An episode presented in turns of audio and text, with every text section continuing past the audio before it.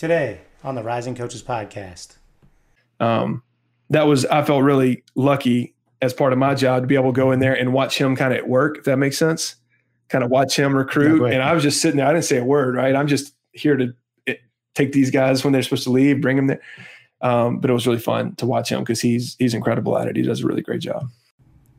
Today's podcast is brought to you by the Rising Coaches Association, the biggest coaching tree in all of basketball.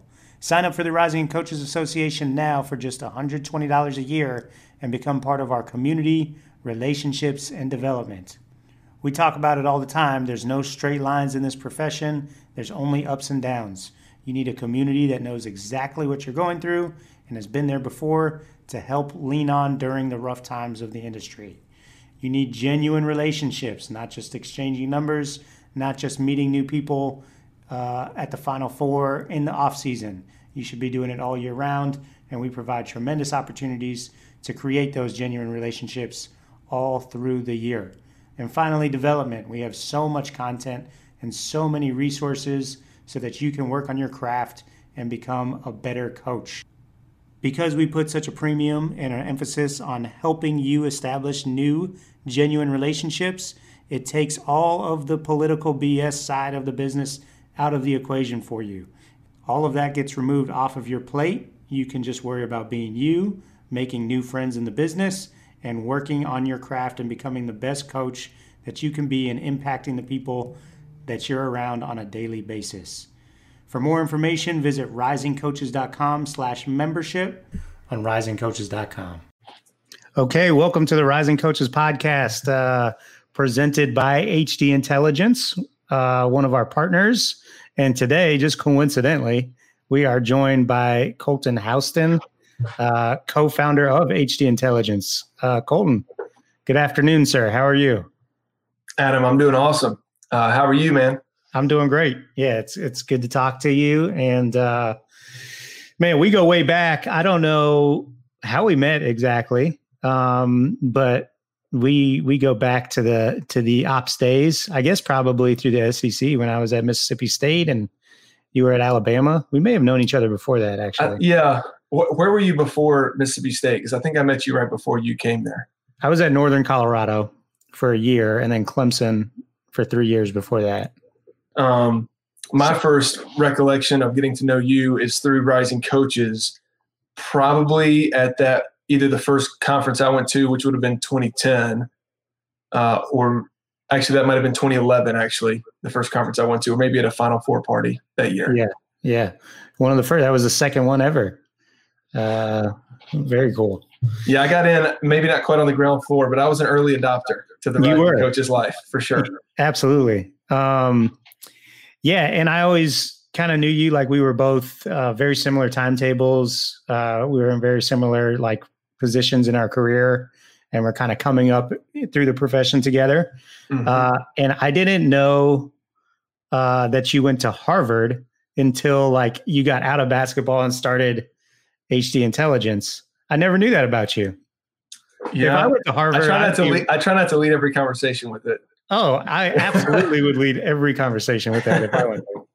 That's probably why they didn't, they wouldn't let me in. Uh, yeah. Well, you know, it's funny. Um, you know, my background just really quick. So I'm from Alabama. I'm from Birmingham, born and raised, and played high school basketball, really wanted to play in college and was a decent high school player. I was recruited by some Division three colleges and N A I A schools, things like that.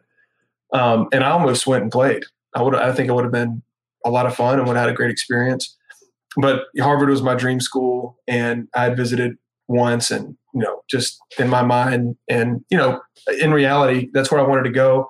And, um, and I got in and I really, it really was a decision because I was considering going, playing basketball. I had a scholarship, you know, academic scholarships, a few places, but, um, couldn't turn, couldn't turn Harvard down. So went up there and, uh, loved it, loved every minute of it. Do not regret that decision, even in the slightest.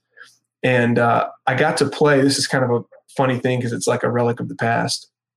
I got to play J V basketball at Harvard. They were one of the last, uh, I guess, colleges to hold on to their J V program, which no longer exists there. They have since done away with it.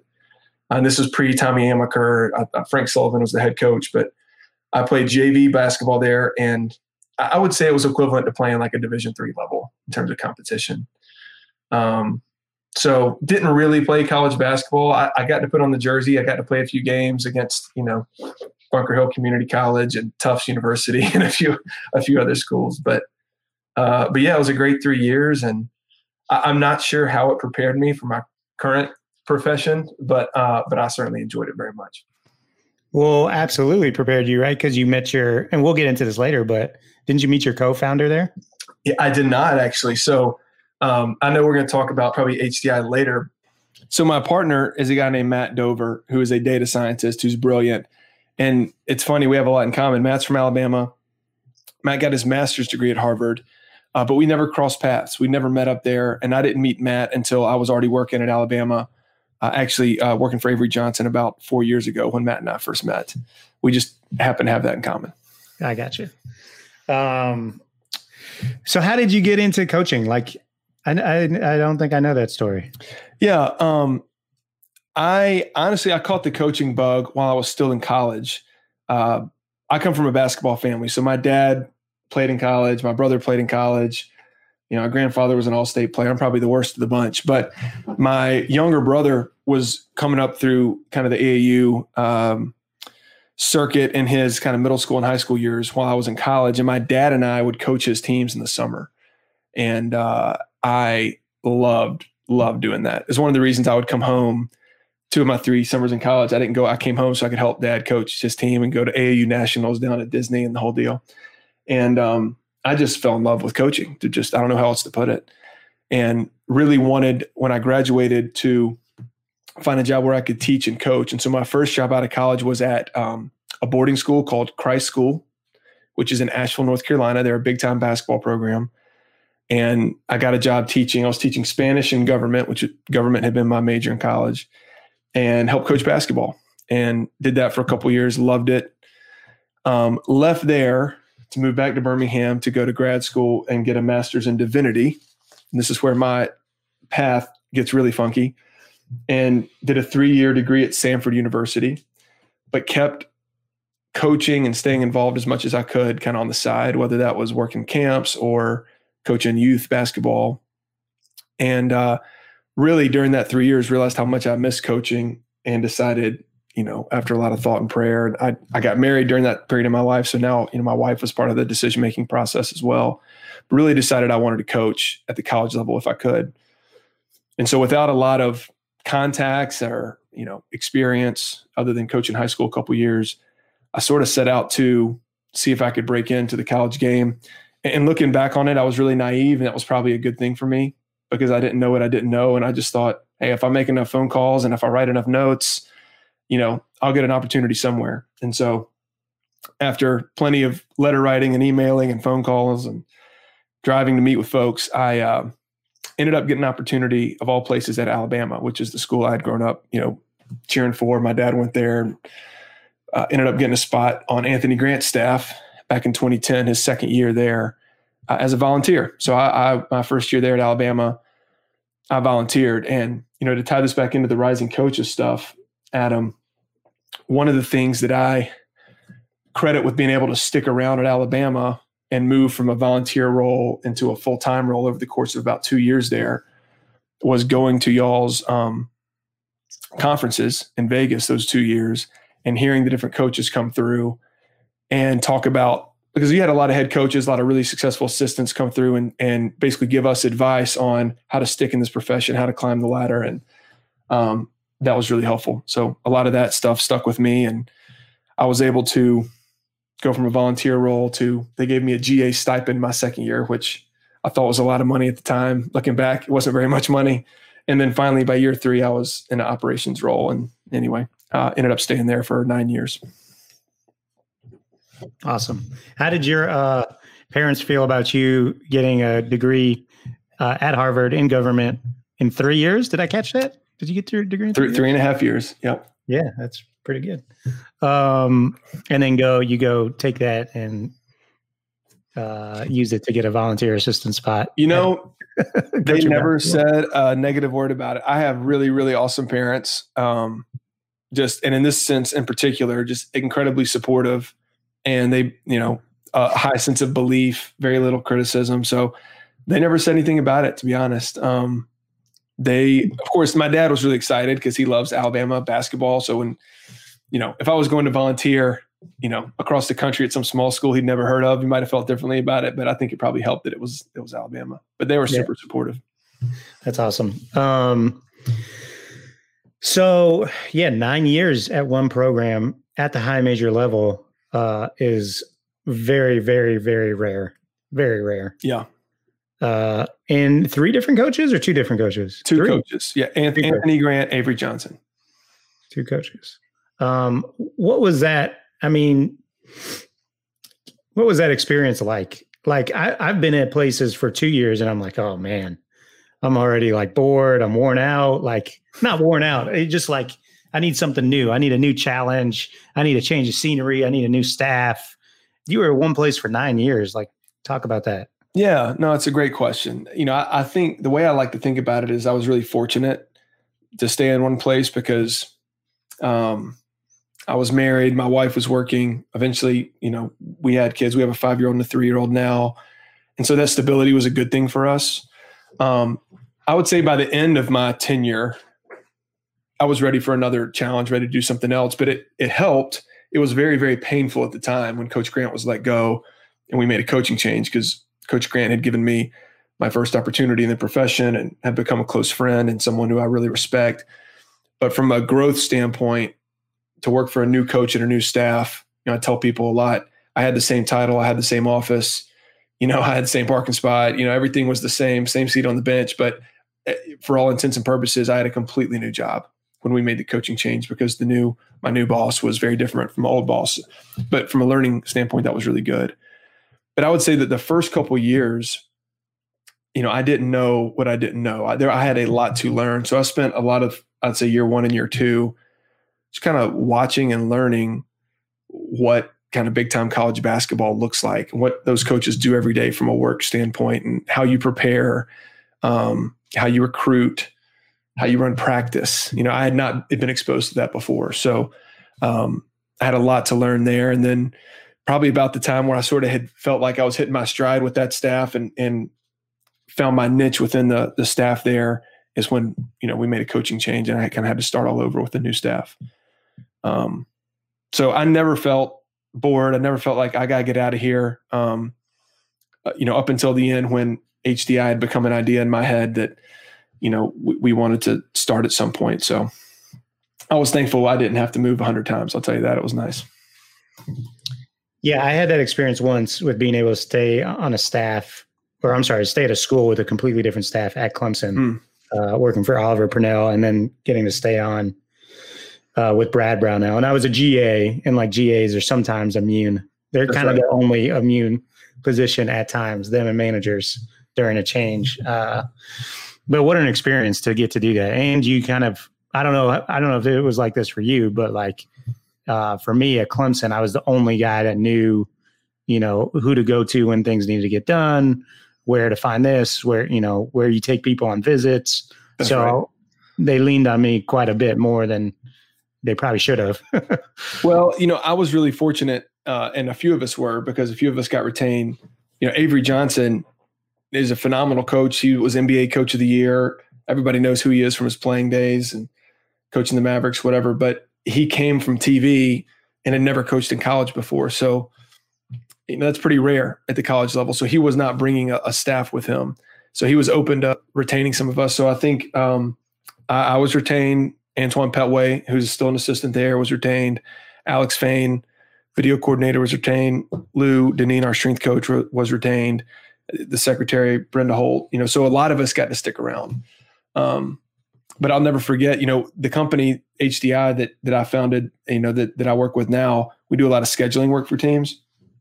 And this is a funny story because Coach Johnson, like my first week on the job, comes by my desk, and um, he got hired kind of late. I want to say it was late April, maybe.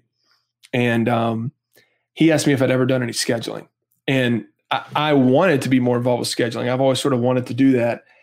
Um, and I had not done much before. All I'd ever done is like research some potential opponents for one of our assistants. Like literally, this was their record last year. This was their R P I type of stuff, really basic stuff. But I told Coach, I was like, yeah, I've done a little. I, I helped out some with that. And he said, great, you're handling scheduling.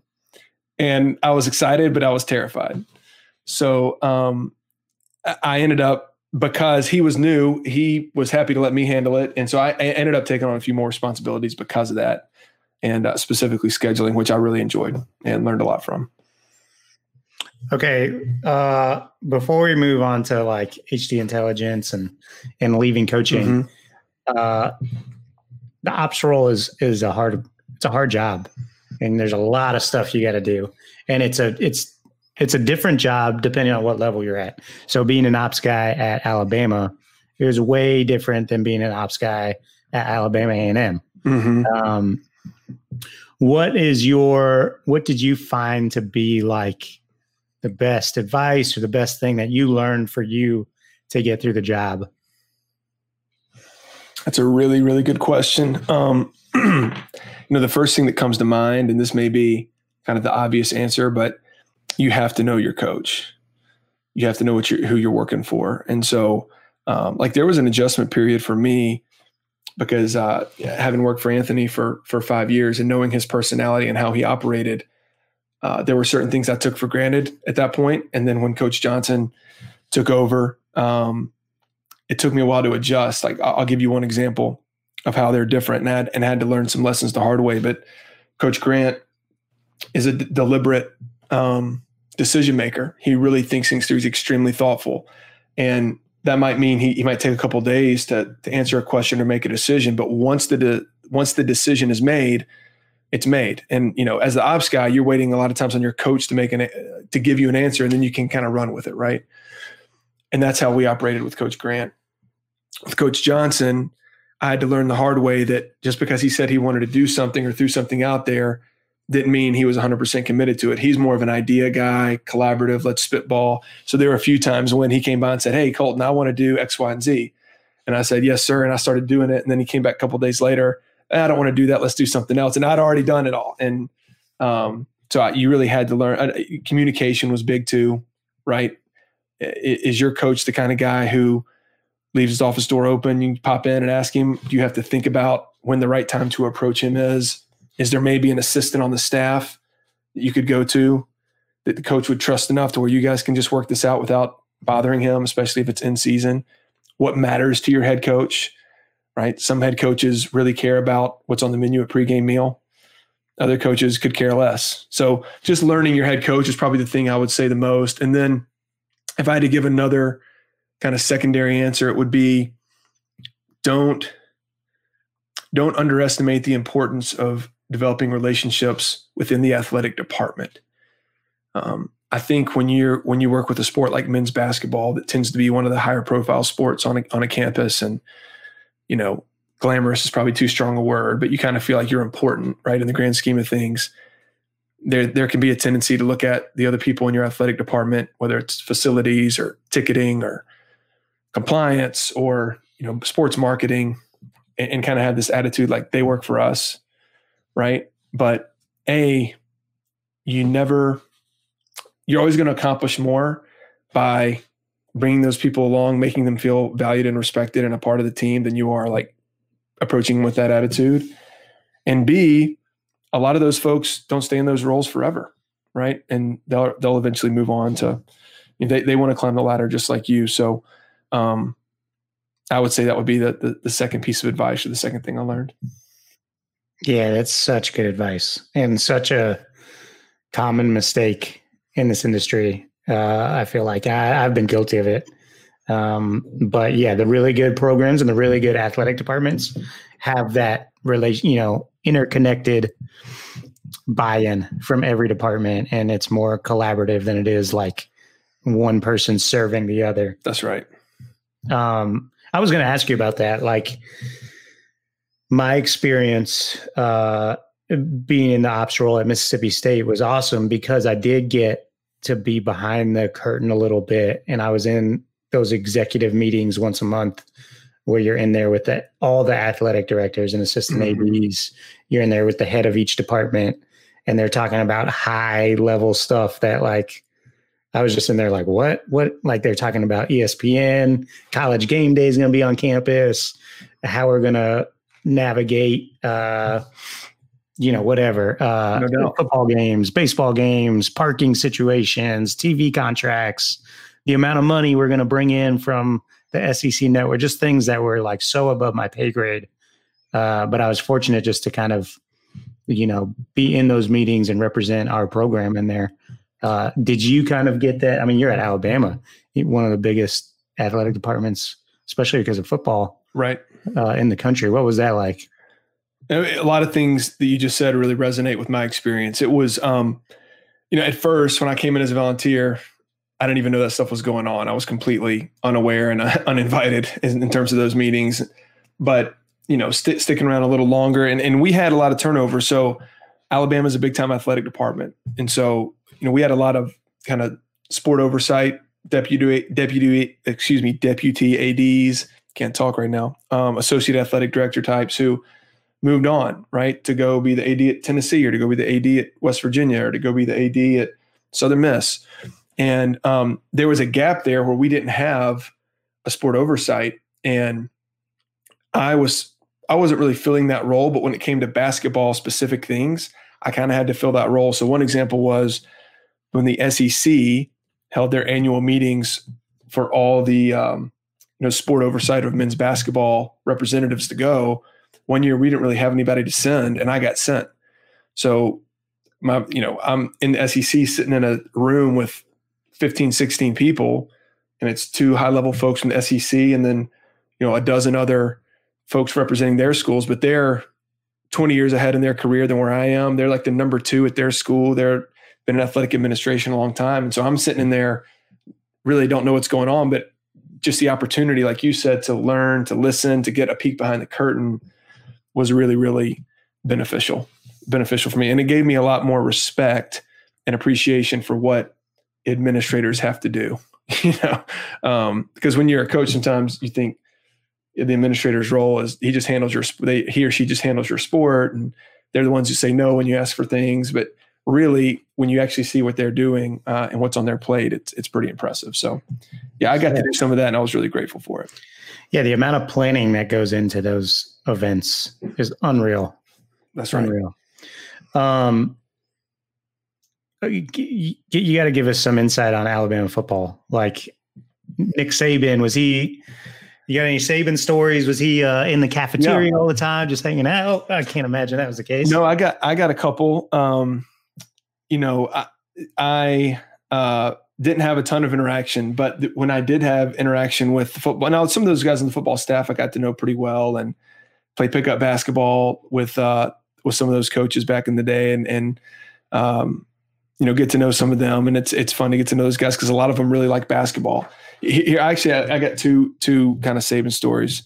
So the first is, and this has been on College Game Day and they've written articles about it, so I'm not breaking news here, but he loves he loves basketball. And they have a noontime basketball league that they um, they play like in this really narrow window of about three weeks. I think it's post-signing day before summer workouts start. It's in the spring.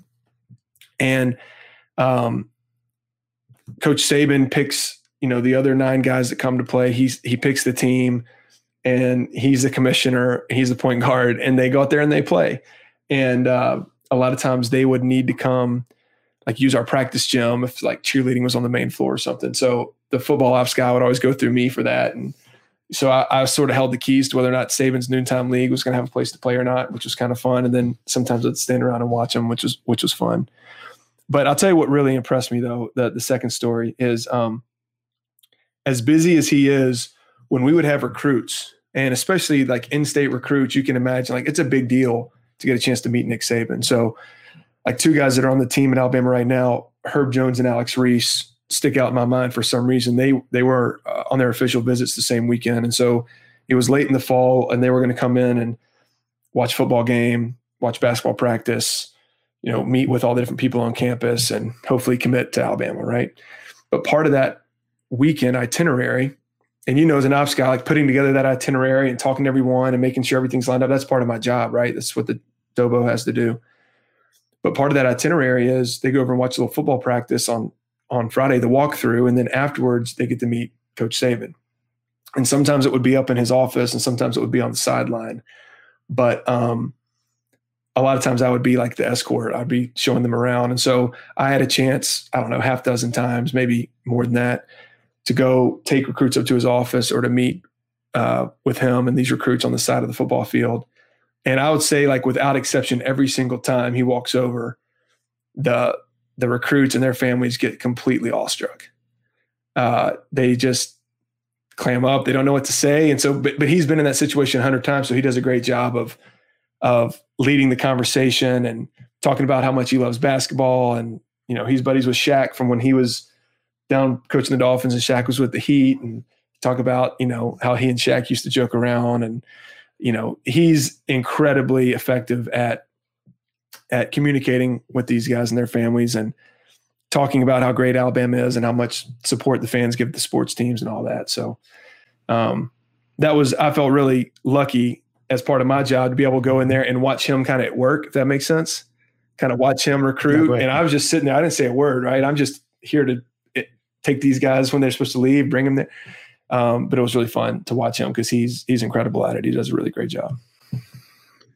I, we got to go back to the pickup games. Give me the scouting report. um, you know, it's funny. He, uh, I, I watched him play, and I've also heard him talk about how much he likes to play.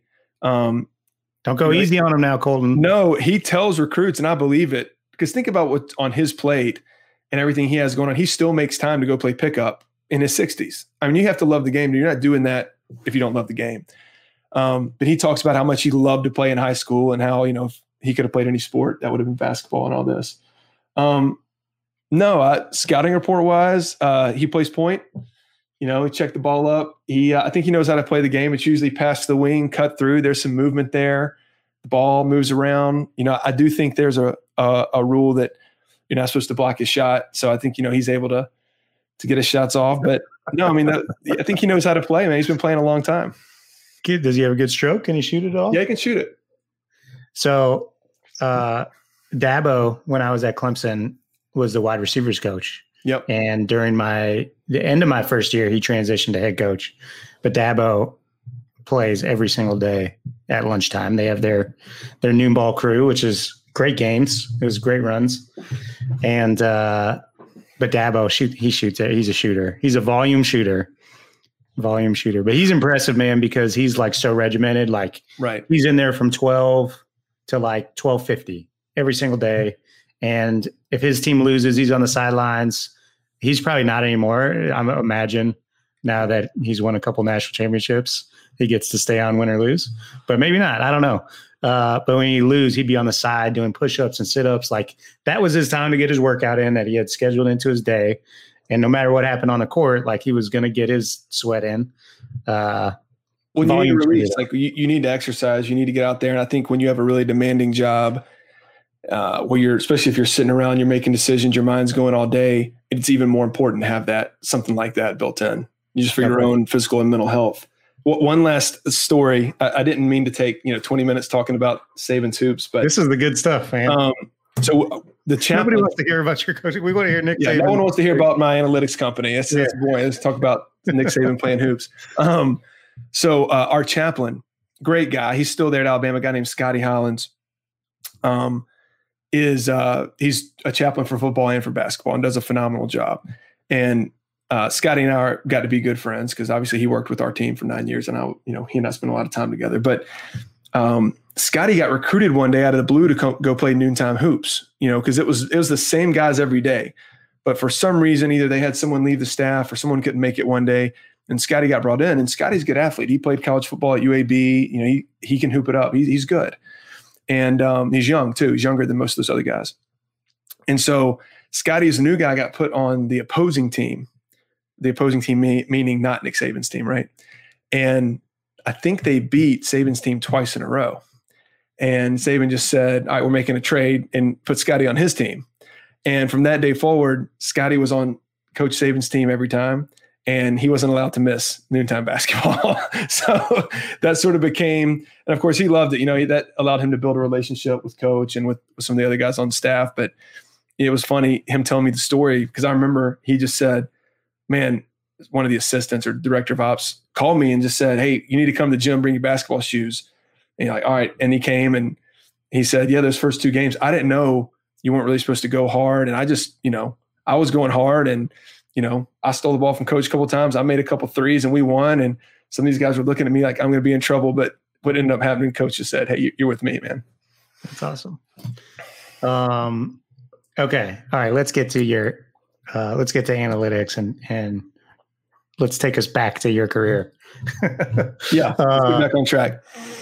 So you mentioned after nine years, uh, you were ready for a new challenge and a change. Um, I'm, I'm wondering, you, you go on to, I'm going to give a little spoiler here. You go on to leave and, and found, help found, uh, H D analytics, uh, I'm sorry, H D Intelligence, an analytics company, uh, that assists coaches and programs with their data analytics. That's right. Um, did you, how, how like into analytics were you at what point in your tenure at Alabama did you really kind of dive into analytics, uh, whether it be for scouting, scheduling, whatever?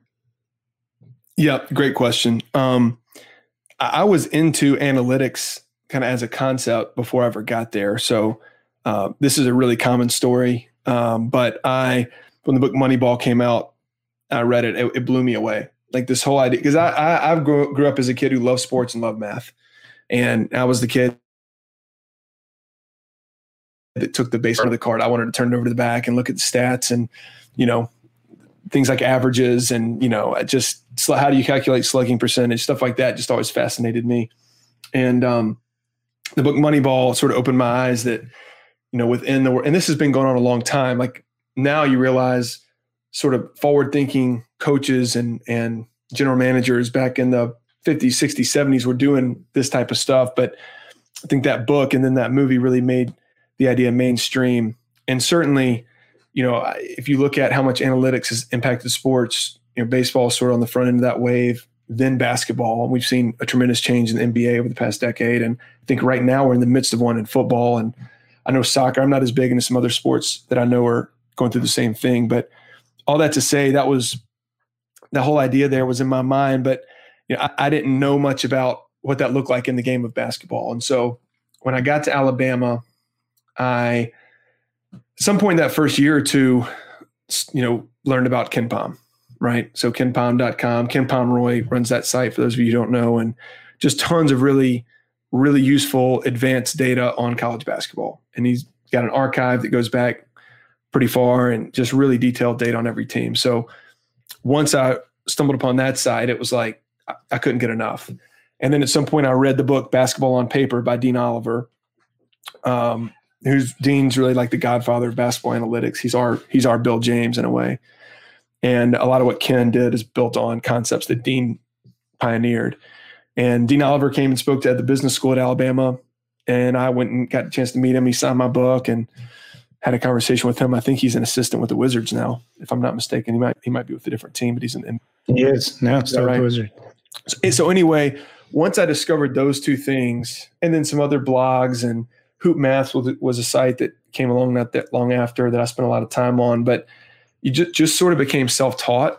And, and the more I, um, the more time I spent, you know, messing around on Ken Pom or, you know, re- reading chapters in Dean's book, the more the stuff started to click for me. And so when I really started to put that into practice would have been maybe my second or third year at Alabama when, um, and Co- Coach Brandon, John Brandon, he's this, he's the head coach of Cincinnati now. Great coach. He was one of our assistants at Alabama, and he had given me some some advice my very first day on the job. And he was like, you know, Colton, Coach Grant keeps the circle tight. So for him to like bring you in and give you a role is is a big deal. And if you want to stick around, my advice to you is to attack and expand your responsibilities. Those four words just rang in my, even to this day, I hear those words, attack and expand your responsibilities. And so um, one of the th- areas where I thought maybe I could add some value was by sort of being the analytics guy. And this would have been twenty eleven, twenty twelve probably. So when that really wasn't as much a thing as it is today. And so what I ended up doing is every time we were getting ready to play a game, in addition to the scouting, the traditional scouting report, uh, you know, I would go through and I would type up like a two to three page analytics scouting report. Look, you know, based on Ken Pom and Hoop Math, and just drop it on the assistant coach's desk. And it was funny because I probably did that for a few weeks before anyone ever said anything to me. And I think John Brandon came to me and he's like, all right, you've been giving me these for three weeks. I don't know what this stuff means. What's E F G? What What's assist rate? What does that even mean? And so, you know, like with anything, there's a learning curve there, but you know, he's a smart guy. He was open to it, kind of explained this stuff to him, and he saw where it could make him a little bit better as a coach in terms of pre- preparation. And eventually Antoine Petway and Tony Pujols and some of our other assistants kind of caught on as well. And I knew that I was adding some value when, you know, sometime probably in my third year there, when I'd been doing it for a while, if I was late getting a scout to a coach, they would come to me and say like, where's the scout? Where's the analytics? You know, I need that. And that made me feel good because they actually valued what I did. And uh, sometime shortly thereafter, Coach Grant um, fully invested and jumped on board as well. And, um, you know, I remember having a conversation with him where he brought me in his office and shut the door and sat me down. And I was like, am I in trouble? Like, what's going on? And he said, Colton, like, I know you've been doing these reports. Like, let's talk about these, because uh, I think he maybe had had a conversation with, with Billy Donovan at the time, who, who had talked about analytics. And so, um, you know, coach, I'm, he actually said, I'm going to call this Ken Pom guy. And he called him on the phone, and Ken answered, you know, just called him out of the blue, and we put him on speakerphone and they had a conversation. But uh, from that point forward, that was one of my roles with the program.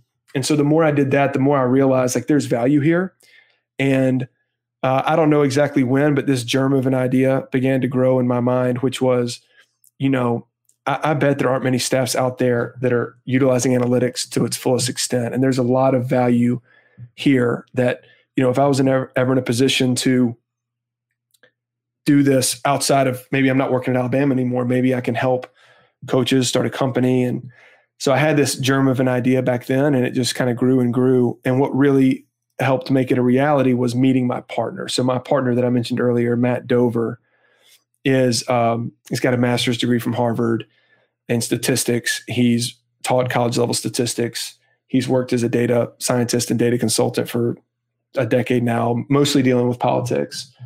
But he's just, he's got every tool in his toolbox when it comes to data science. So, you know, to, to have the idea like I did is one thing. To actually sort of build out everything that you would need to run a company to provide this type of data and reports and expertise, um, I couldn't do that on my own. So his skill set and my skill set, I think, complement one another's. But once, anyway, I, I'm giving you a long-winded answer here, but Matt reached out to us um, in about twenty sixteen, twenty seventeen range to specifically talk about scheduling. And by that time, I was doing a lot of scheduling work for Coach Johnson and his staff.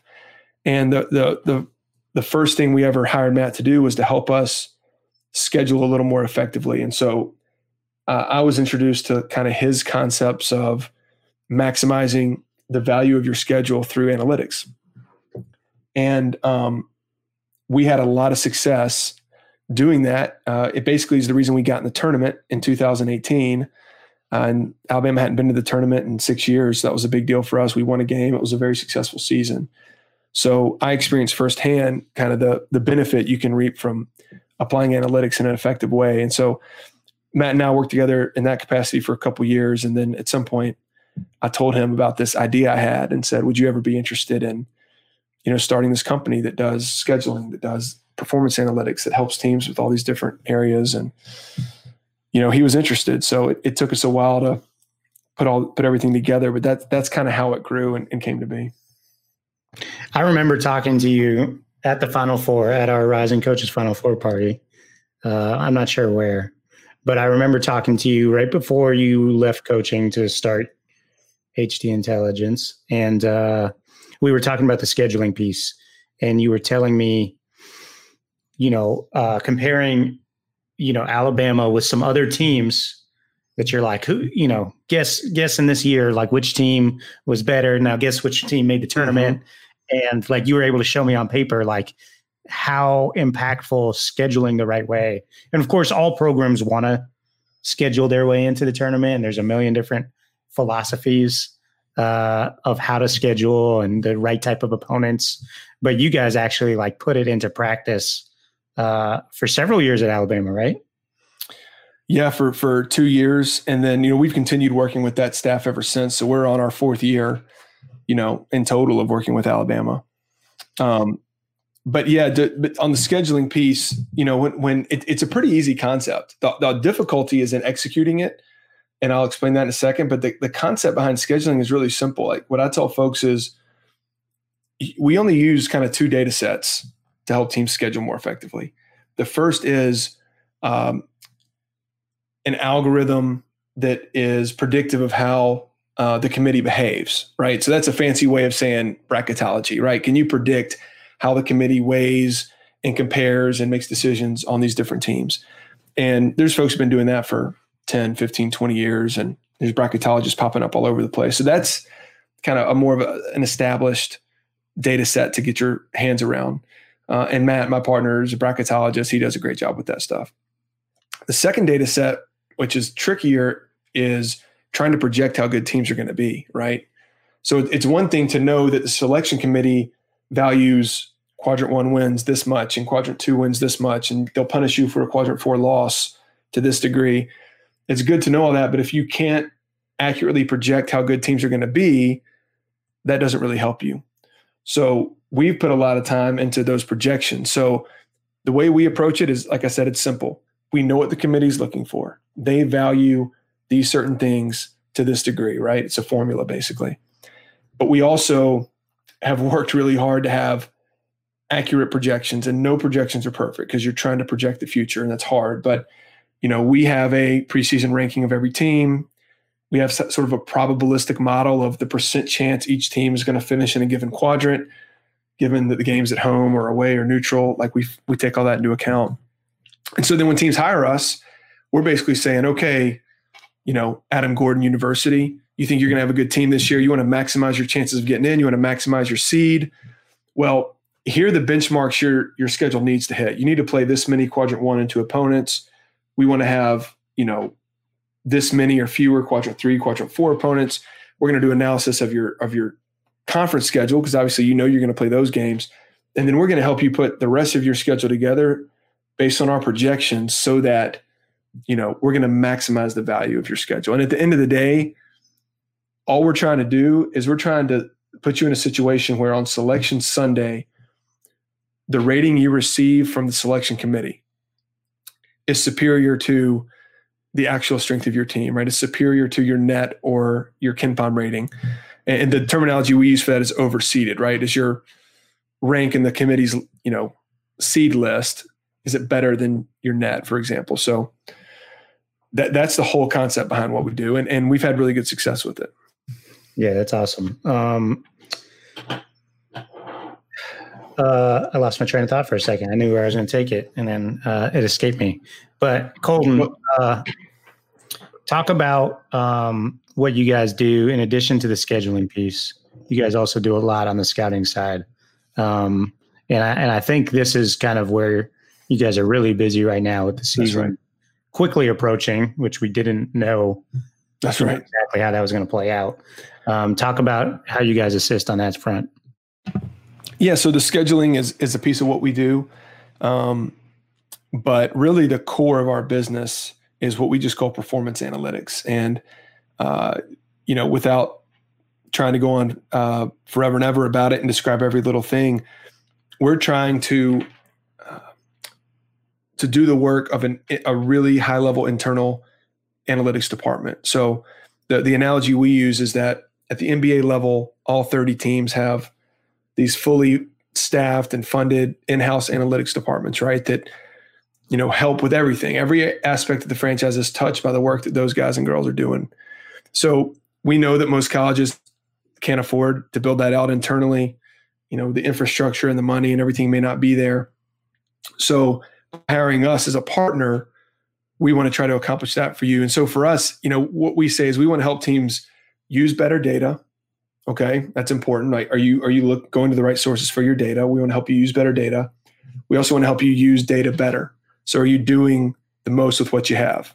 Ah, clever play on words. Yeah, yeah, it's pretty good, right? See what you're doing. And then, and then we want, I mean, and this is the simplest, but the third the third point there is we want to help you win more games.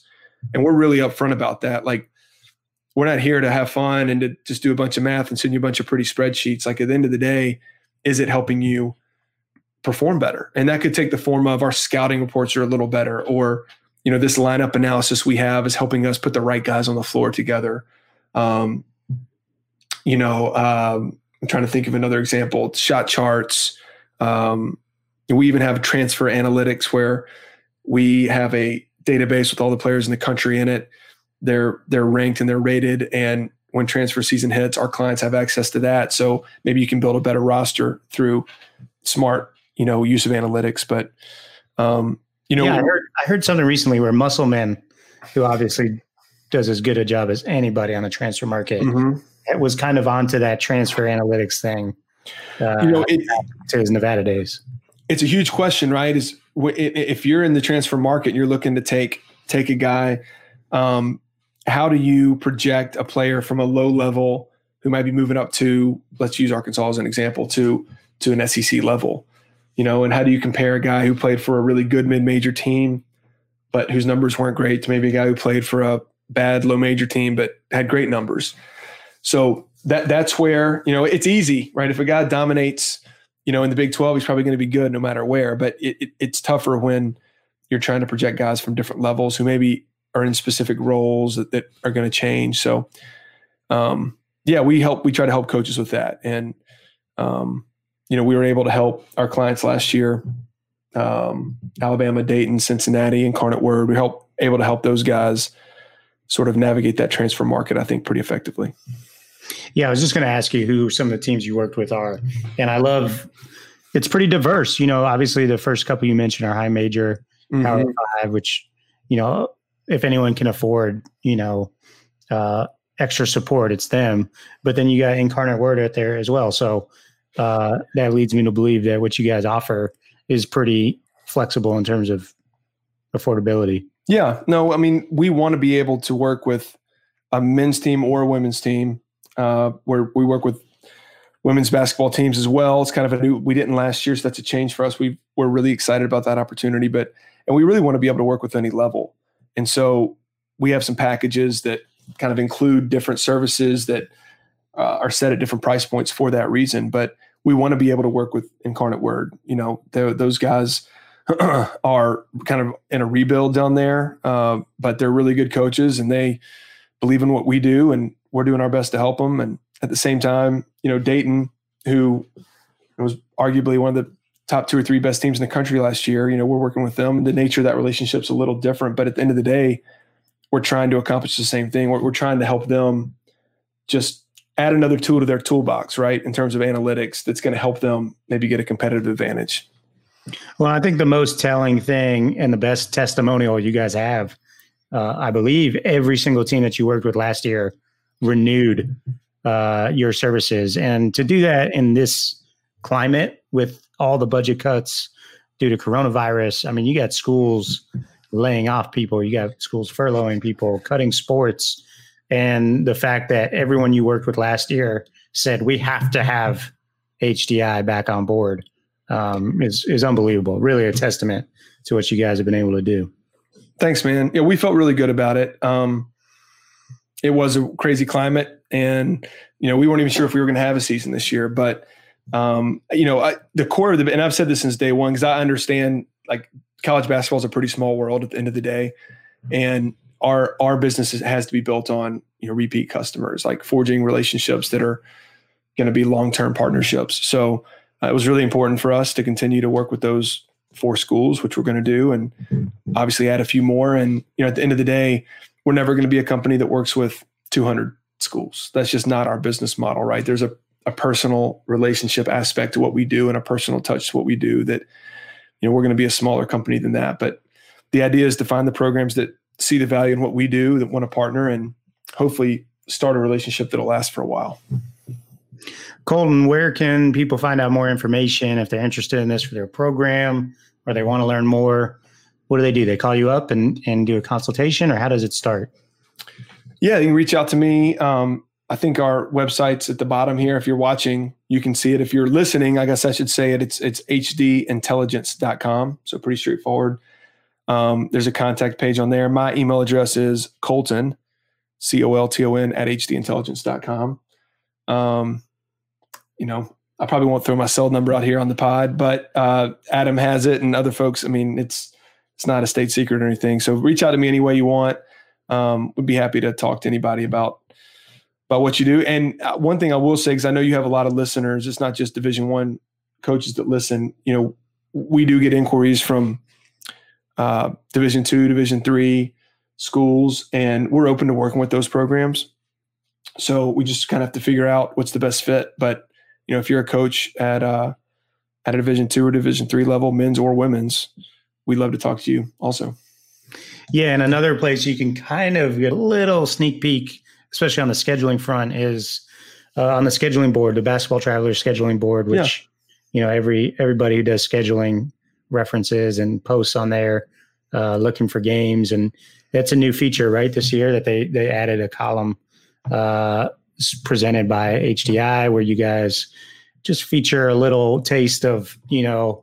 percent of points coming back. What what else is on there? Some yeah, some mi- percent of minutes returning, percent of points returning. Uh, I think we have their three-year net slash R P I average, uh, and then I think we may have the previous year's net. You know, just some. Inf- the reason that stuff is on there is we want to add value to the coaches using that board.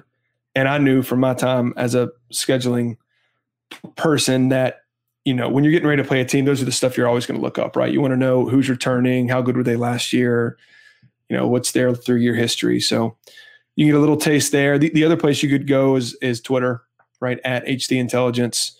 Um, you know, feel free to follow us or go scroll through our old tweets. We have some graphics and some stuff up there that might give you a feel for what we do. But, yeah.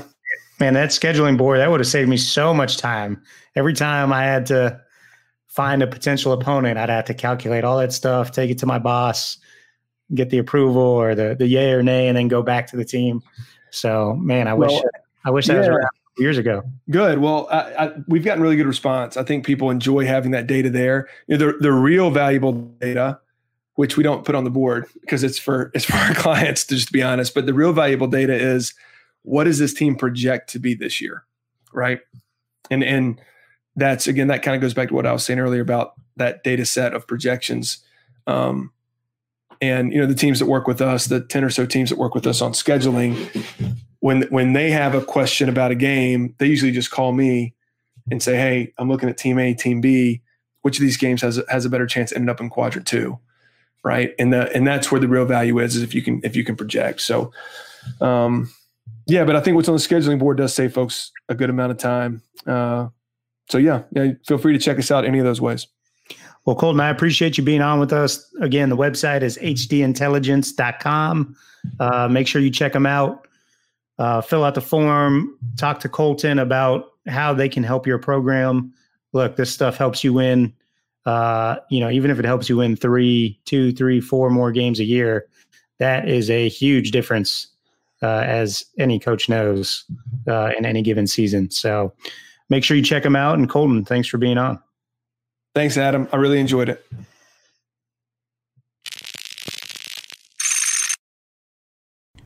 What's up, podcast fans? I want to share some information about one of our partners, Lucio Sports. The team at Lucio has built an integrated platform of coaching, productivity, and player development apps that are being used by some of the best basketball programs around the globe, helping everyone from N B A champions to youth development academies. Their innovative and competitive memorization games make it so much easier for new players and staff members to remotely get caught up to speed. With animated playbooks, drill libraries, player development plan- planning and monitoring, engaging game plans and scouting reports, predictive play drawing, their content services team, and more, Lucio Sports has got you covered. From players to coaches to support staff and executives, use Lucio Sports to securely keep everyone in your organization on the same page with simple on-demand access to your team's entire knowledge base.